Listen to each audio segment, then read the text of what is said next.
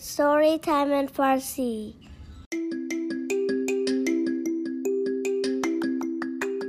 به پادکست ستوری تایم این فارسی خوش آمدید.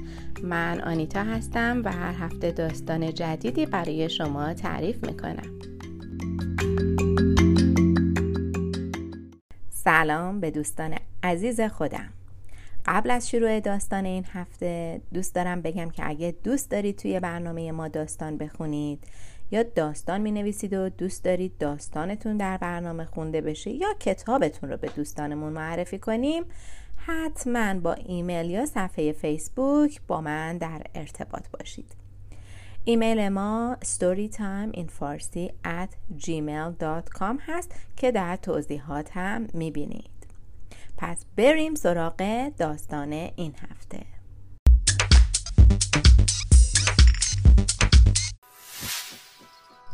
داستان های هزار یک شب. این داستان افسانه پیر اول و ماده آهو. از مجموع قصه های پنداموز هزار یک شب به نوشته مجید مهری. داستانی دیگر از قصه های شهرزاد برای شاه شهریار. بهتون پیشنهاد می‌کنم که این داستان ها رو به ترتیب بشنوید. پس اگه داستان قبل رو نشنیدید به کانال Story Time in Farsi برید و بعد از subscribe کردن در playlist داستان های یک شب داستان ها رو به ترتیب دنبال کنید. در داستان قبل شنیدیم که وقتی عفریت خواست که بازرگان رو بکشه سه تا پیری که داستان بازرگان رو شنیده بودند سعی می‌کردند عفریت رو راضی کنند که از خون بازرگان بگذره. تا اونجا که اولین پیر از افرید خواست که داستان اون رو بشنوه و اگر به نظرش جالب بود از یک سوم خون بازرگان بگذره و افریت نیز قبول کرده بود. و اما افسانه پیر اول و ماده آهو.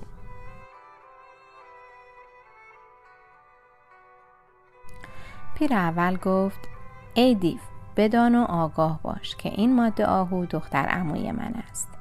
سی سال پیش با هم پیوند همسری بستیم اما خداوند به ما فرزندی نداد. ناچار زنی دیگر گرفتم و خدا از زن دوم پسری به من داد که مثل ماه تابان بود. آرام آرام بزرگ شد و به پانزده سالگی رسید. برای تجارت به شهری دور سفر کردم. دختر اموی من از کودکی جادوگری آموخته بود و فرزندم را به صورت گوساله و همسر دومم یعنی مادر پسرم را به صورت گاو درآورده و به دست چوپان داده بود.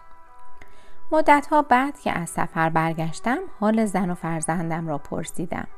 گفت زن دومت به رحمت خدا رفت و پسرت فرار کرد و من نفهمیدم کجا رفت. این را که شنیدم یک سال به سوگواری نشستم. دلم شکسته و چشمم گریان بود.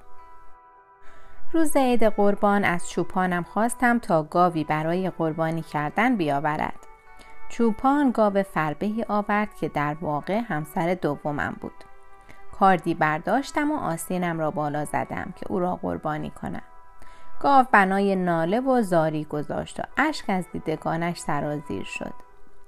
دلم طاقت نیاورد که خودم او را بکشم. او را به چوپان دادم. چوپان قربانیش کرد. جز پوست و استخوان چیزی نبود. از کشتن او پشیمان شدم اما پشیمانی سودی نداشت. به چوپان گفتم گوساله پروار بیاور تا قربانی بکنیم. او رفت و گوساله ای آورد که همان پسر من بود که زنم جادو کرده بود و به صورت گوساله درآورده بود. همین که چشم گوساله به من افتاد ریسمانش را پاره کرد و نالید و گریست و خود را به پاهای من مالید. دلم سوخت. به, به چوپان گفتم این را رها کن و گاو دیگری بیاور. دختر امویم که همین ماده آهوست ایستاده بود و اصرار می کرد که گوساله را بکش چون پروار است. اما من زیر بار نرفتم و به چوپان گفتم او را با خود ببر و چوپان او را با خود برد. روز بعد نشسته بودم که چوپان آمد و گفت مجدگانی بده که خبر خوبی برایت آوردم. گفتم بگو مجدگانیت را می دهم گفت من دختری دارم که در کودکی جادوگری آموخته دیروز که گوساله را به خانه بردم همین که چشم دخترم به گوساله افتاد رویش را زیر چادر پنهان کرد و به گریه افتاد و بعد خندید و گفت این مرد بیگانه کیست که به خانه آورده ای؟ پرسیدم مرد بیگانه کیست و گریه و خنده برای چیست؟ پاسخ داد گوساله که با خود آورده ای پسر بازرگان است که زن, و باز... زن بازرگان او را جادو کرده و به صورت گوساله درآورده و زن دوم بازرگان یعنی مادر او را نیز به صورت گاو درآورده و علت خنده هم همین بود. اما علت گریه هم آن بود که مادر این پسر دیروز قربانی گردید. این را که شنیدم بسیار تعجب کردم و امروز آمده ام تا ماجرا را بگویم. ای دیو وقتی این را از چوپان شنیدم مات و مبهوت شدم و از خوشحالی یافتن فرزندم در پوست نمی گنجیدم بنابراین به خانه چوپان رفتم. دختر چوپان جلو دوید و سلام کرد. گوساله هم پیش من دوید و خود را به پاهای من مالید و به دختر چوپان گفتم چیزهایی که درباره این گوساله گفته ای راست است؟ گفت آری این پسر جگرگوشه توست. گفتم اگر او را از این حالت خلاص کنی تمام اموال و حیواناتی را که نزد پدرت دارم به تو میبخشم.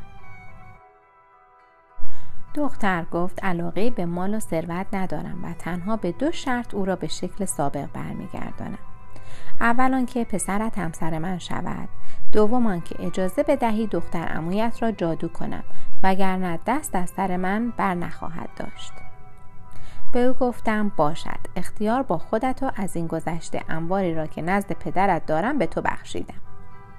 دختر کاسته ای آب آورد و افسونی بر آن خواند و به گوساله پاشید و گفت اگر خداوند از روز ازل تو را به صورت گوساله آفریده همچنان گوساله بمان.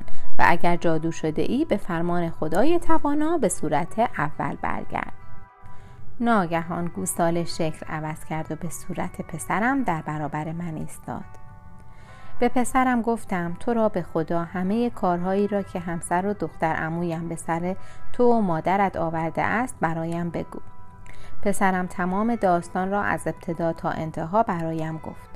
دختر چوپان هم دختر امویم را به صورت این ماده آهو درآورد و من مجبورم او را با خودم به همه جا ببرم امروز از اینجا میگذشتم که به این بازرگان برخوردم و داستان زندگیش را که شنیدم اینجا ماندم تا ببینم چه بر سرش می آید.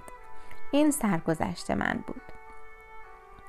دیو گفت راستی افسانه عجیبی گفتی و من از یک سوم خون بازرگان گذشتم.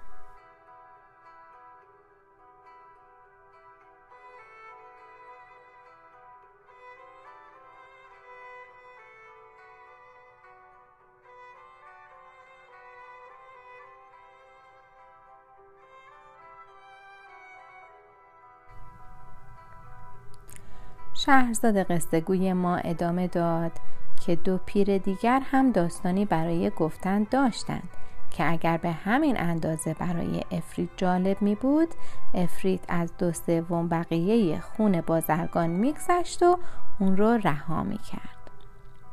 شاه شهریار با خوشحالی گفت باشد شبهای دیگر داستان پیرهای بعدی را برایم بازگوی.